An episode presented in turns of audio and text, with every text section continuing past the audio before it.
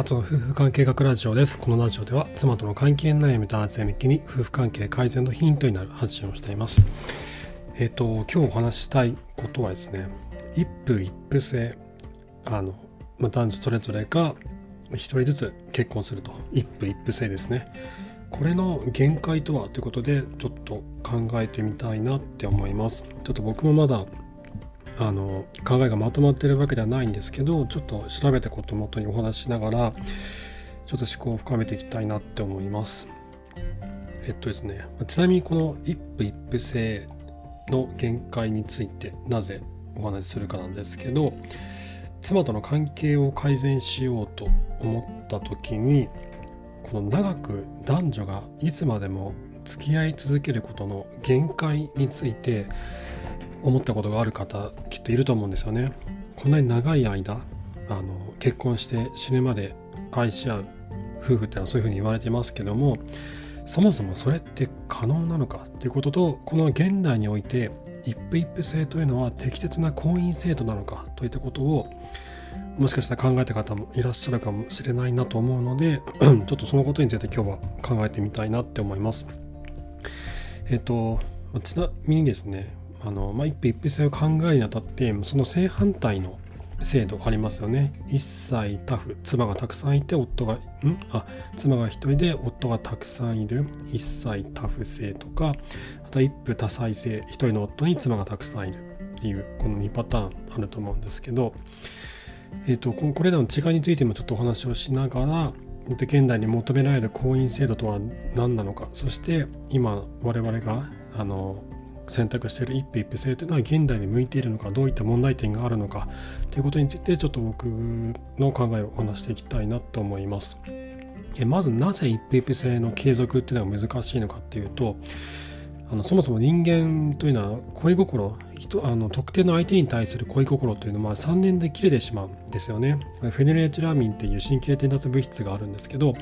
恋愛ホルモンと呼ばれていてこれは3年で同じ相手には切れてしまうんですね効果が。なので同じ相手には飽きてしまうというもう仕様そういう仕様の生物なんですね。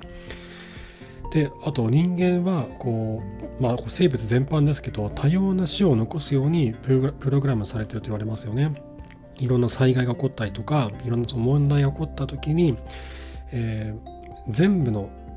その人間が滅ぶのではなくて特定のあの性質を持った人間がこう生き残るためにも多様な種を残す必要があると。でそのため、えー、多くの異性と性交渉を繰り返してたくさんのそしてバのバラエティに富んだ種を残すことが人間ではプログラムプログラムされているというふうに言われています。生き残るためにじあの種として優位だってことですよね。でこれを裏付けるかのようにですねあのこの地球上に存在する多くの種は不特定多数の、えー、異性と性交渉を繰り返します。で生涯をたった一人のあの特定のパートナーと過ごすと呼ばれているのはプレーリーハタネズミと呼ばれているネズミだけなんですよね。あと世界中の国の統計データを見てみると結婚後何年後に離婚するかというのがですねこれ時代国文化背景を問わずに結婚後3年から5年というふうに言われてるんですね。でこのようにしてもそもそも人類というのは結婚して3年から5年程度でえー、もう相手が飽きてしまって離婚をする傾向が強いと言われてる。これだけを見ると人間っていうのは今現代を生きる僕らっていうのは一夫一夫制ってこう向いてないんじゃないかというふうにこう思いがちなんですよね。一人の人間と死ぬまで愛し合い続ける。特定のパートナーと死ぬまで一緒に暮らし続けるということ自体が無理があるんじゃないかというふうにこう、まあ、こういったデータとかねあの、えー、進化生物学とかの話を聞くと思えてくるわけなんですよ。でじゃあその一夫一夫制ではなくて一妻多夫制とか一夫多妻制というのはどういったものかということなんですけど一妻多夫一人の妻にたくさんの夫のパターンっていうのはですねこれはえっと古代この人間男がですね遠くまで戦いに行かなければならない時代っていうのがあってまあ、そういった地域で生まれた人間というのは戦いで男が留守の間女性を守ることができないんですよね。でそのため兄弟で一人の女性を共有するということが起こりました。これが一妻多夫制一人の妻に対して、えー、たくさんの夫がいる制度の始まりだと言われています。でこれ1万年前に始まったと言われてまして1万年前のホモ・サピエンス・サピエンス僕ら現世人類ですねが定住生活を始めた頃から始まったというふうに言われています。そしてこれは紀元前3000年のエジプトやアジア最古の農耕民族でも見られる傾向もしくは、えー、戦士戦士社会あの戦士の社会と言われていたスパルタですね。あのスパルタでも見られたあの制度でした。でさらに言うと古代ローマでも一切多不正というのは事実上存在をしていて、えー、古代ローマの有名な政治家カイサルですね。サイは投げられたとか、え、そういった言葉で有名なカイサルも死の直前に、えーと、女性に望むだけの夫を持つ権利を与える法律を交付しようとしていたというふうに言われています。でこの一切多不正の起源というのはこのようにして1万年前から始まっていたとでその理由は男が遠く前に戦いに行った時に女性は守れないとかもしくは男が戦いで死んだ時に家族を守れないために、えー、兄弟で、えー、兄とか弟とか2人とか3人で1人の女性を共有するといった必要性から生まれた制度だというふうに言われてるんですね。で現代ではねそんなことないんですけどただその文化として未だに残ってる地域がありましてあのインドのマラバールとかナダグっていう地域とかあとチベットやブラジルですねブラジルのグアグアヤキ族という民族とか中国南西部の雲南地方のモソ人と呼ばれる民族ですとかそういったところでは今でも一切託姓が残ってます一人の妻にたくさんの夫というのがこれなんで現代でもねこんなことしてるのかっていうと土地が荒れていてあのその土地のあのなんですかね、生産数が少ないんですよね、土地が荒れてるので。でさらに土地も少ないと。土地が荒れていて土地が少ない、その生産量が少なくて土地が少ないとなると、こう土地をね、大勢の人間でこう細分化できないんですよね。分けることができないんですよ。で例えば子供が生まれて長男次男三男がいたとしてそれぞれが結婚して外に出ていくとその3人に対してえー、あまあ、長男は家を継ぐとして次男と三男が外に出て行って畑を継ぎますという時に継ぐ畑っていうのがねないんですよね。土地が少ないので。でさらに土地も荒れているので。だからその次男と三男は外に行って結婚してまた新しい家族の共同体を作ることが難しいわけです。その生きていくためのあの耕す土地がそもそもないので。なのでこういった民族では長男の、えー、嫁というのも兄弟全員で共有するという文化があるそうなんですね。でそうすると次男とか三男っていうのは外に出ていかなくていいので、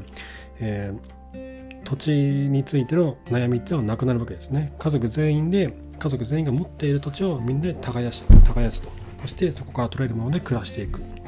というふうにあのやられてますと。でこの制度今でも地球上にあってその世界人口の1%程度が一切特性というふうに言われてます。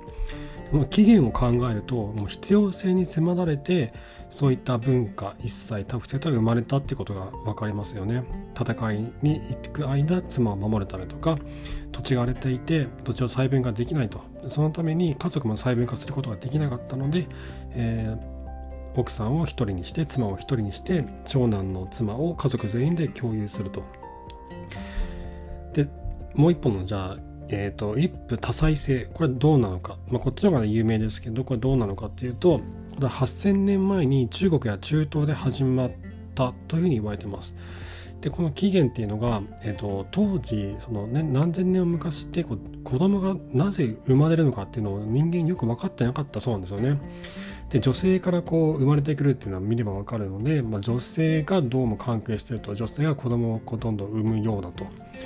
で男性がそのそれにこう関係しているってあまり男性は分かってなかったそうです。でそれが8000年前にどうも子供が男から来るようだと。そういう生殖の役割を男は理解したのが8000年前頃と言われてるんです。そうなると子供はじゃああの男がいないと生まれないと。ってことは子供は男のものだと。というふうにこの8000年前の中国人は考え始めたわけなんですね。そして、えー、最大限広い土地で働くために最大限の子供が欲しいと。なので最大限の女性に子供を産ませたりとかするようにこう考えるようになってきたわけですね。でその当時は女性というのは財産扱いだったんですね。で生まれた娘とか生まれた場合はその娘を、えー、他の男性にこう売ったりとかすることもあったんですね。でこう財産もう本当にもうなんだろうんとまあ、お金みたいな感じで扱っていたってことですよね今から考えるとちょっと考えられないような状況なんですけど であとはあの集団結婚からスタートしたというふうな話もありまして、まあ、姉妹との結婚という集団結婚から一夫多妻制が生まれていったというふうにも言われてます。ただ一夫多妻制というのは支配者層に多いというふうに言われてますね。まあ一人でね多くの女性を養っていくとなると、まあ、それは大変ですよね。働くそのメインの稼ぎ手が男性一人となるとたくさんの妻をねこう生きていかせるためそして子供たちも生まれますからね。それをこう食い口を稼ぐためにもね稼げないとたくさんの妻っていうのを養えない。子供を養えないですから。逆に一切たくさん一人の妻でたくさんの夫の場合は稼ぎ手である男性がたくさんいるのでそこまで困らない。だけどあの稼ぎ手である男性が一人で女性や子供がたくさんいる場合は稼がないと養えないので支配者層に一夫多妻制が広まっていったというふうに言われてます。でこの男女の数ってもう大体同じじゃないですか。同じなので一人の男性がたくさんの女性をこうあの確保しちゃうと女性が足りなくなるんですよね。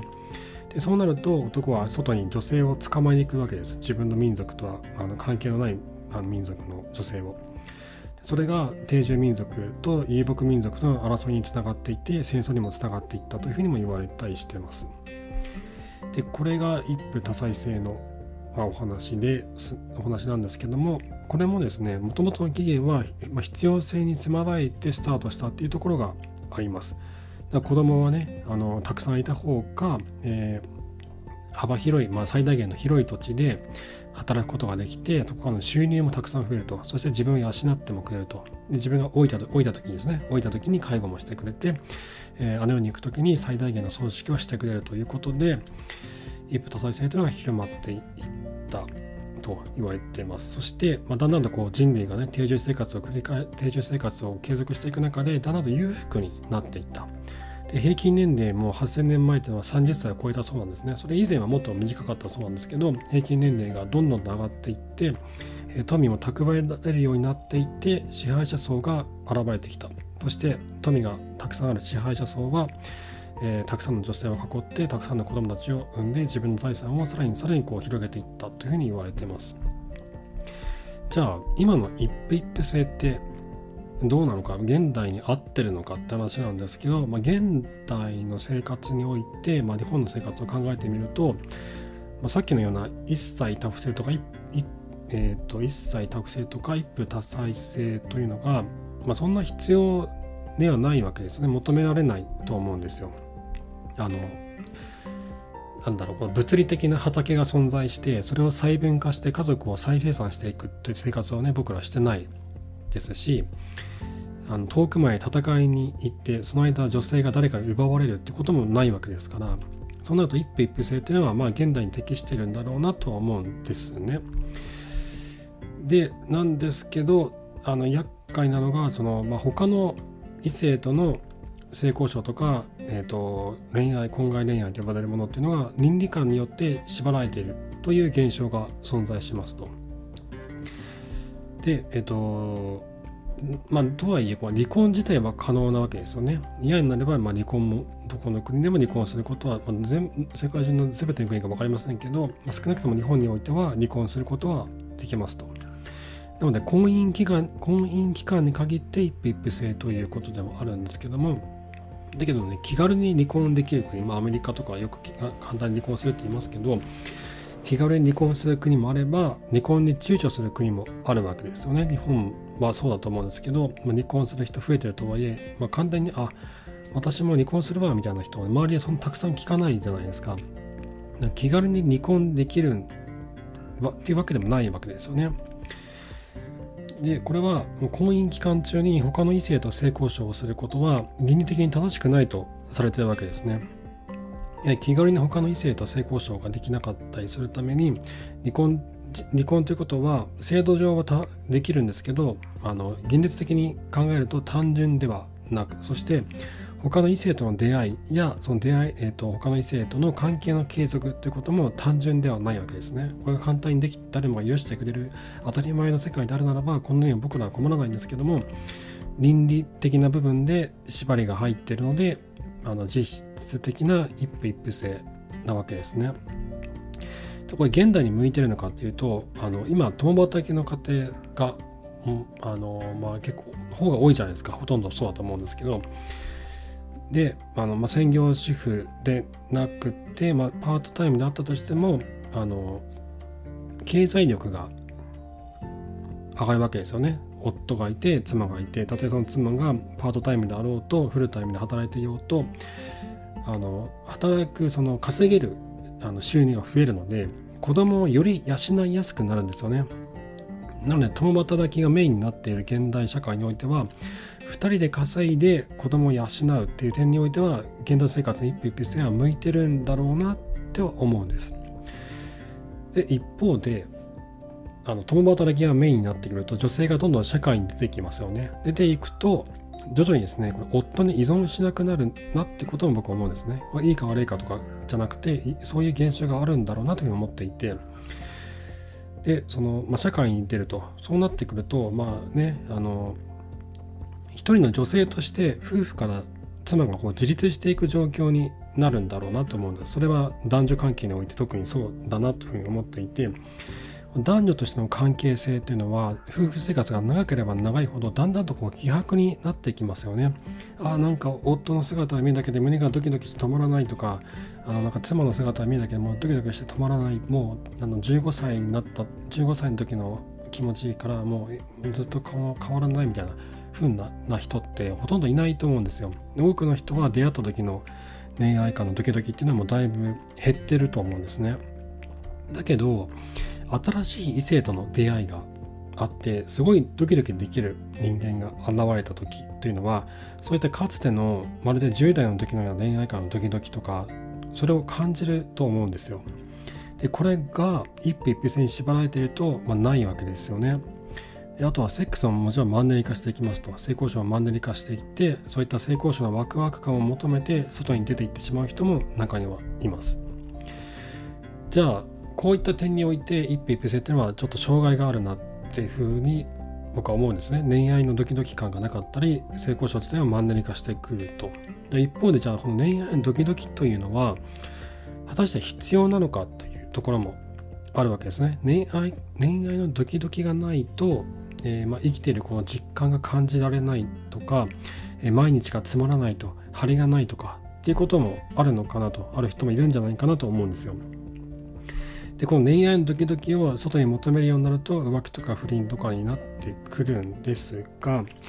じゃあこの相手に対してパートナーに対して妻に対して夫に対してのドキドキ感あこの人素敵だなって思うようなそういった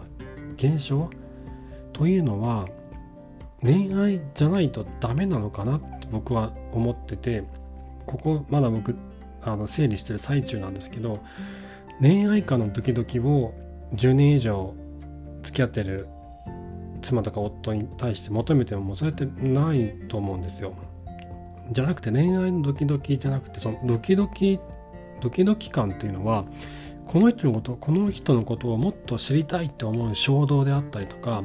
知っているあなたと知らないあなたの差分が刺激になったりとかっていうことじゃないのかなと思うんですよそういうこともあるんじゃないのかなと思うんですよ夫のことが何もかも分かってる、まあ、こういう人だよねって分かってる。で妻のこともこういう妻ってこういう人だよね。こういうとこあるよね。みたいな。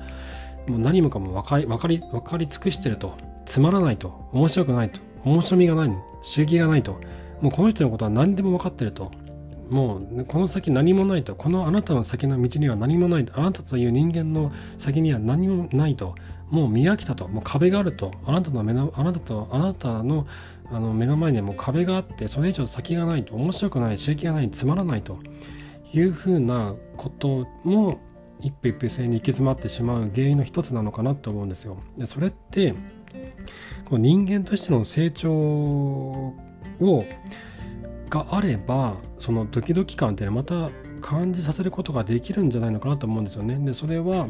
えっと、もっとなんだろうなその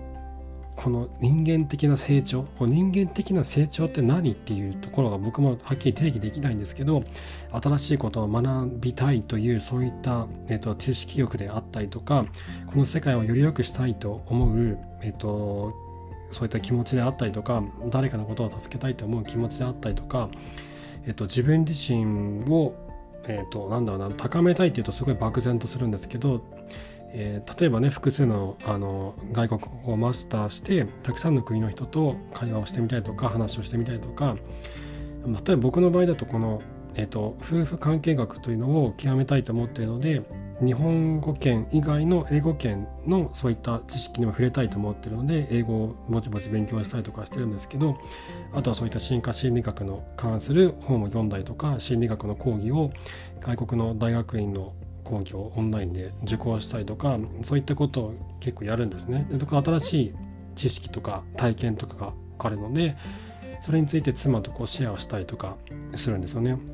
であとは僕その妻との関係もういつまでも愛し愛される関係で世界中の夫婦がいてほしいと思っているので、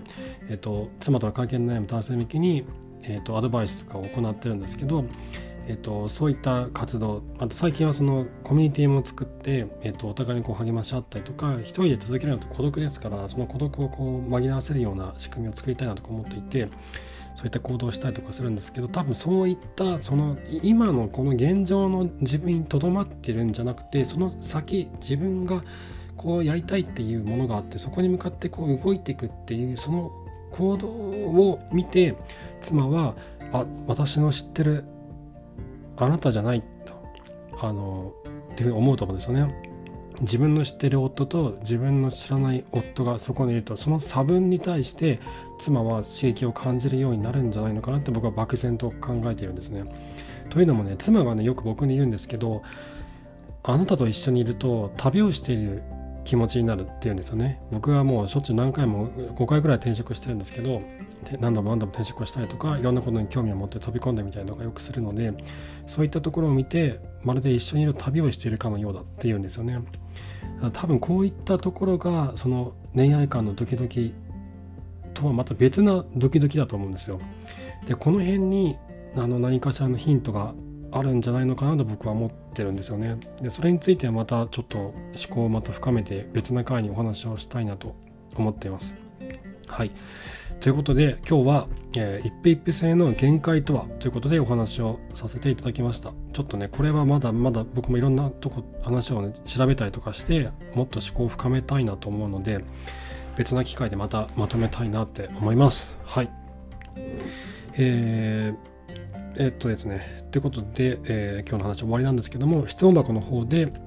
男女問わず、えー、夫婦関係に関するご相談を受けておりますので、ぜひそちらご利用ください。あと妻との関係改善に向けて悩んでいる方、まさにその真っ只中にいるという方は、ぜひご連絡をください。ノートのサークル機能を使って、明日の夫婦関係オンラインカウンセリングタイマスという名前でアドバイスをさせていただいています。えー、妻との関係に悩む方の参考になれば幸いです。はい。ということで、今回も最後までありがとうございました。それではまた明日お会いしましょう。さようなら。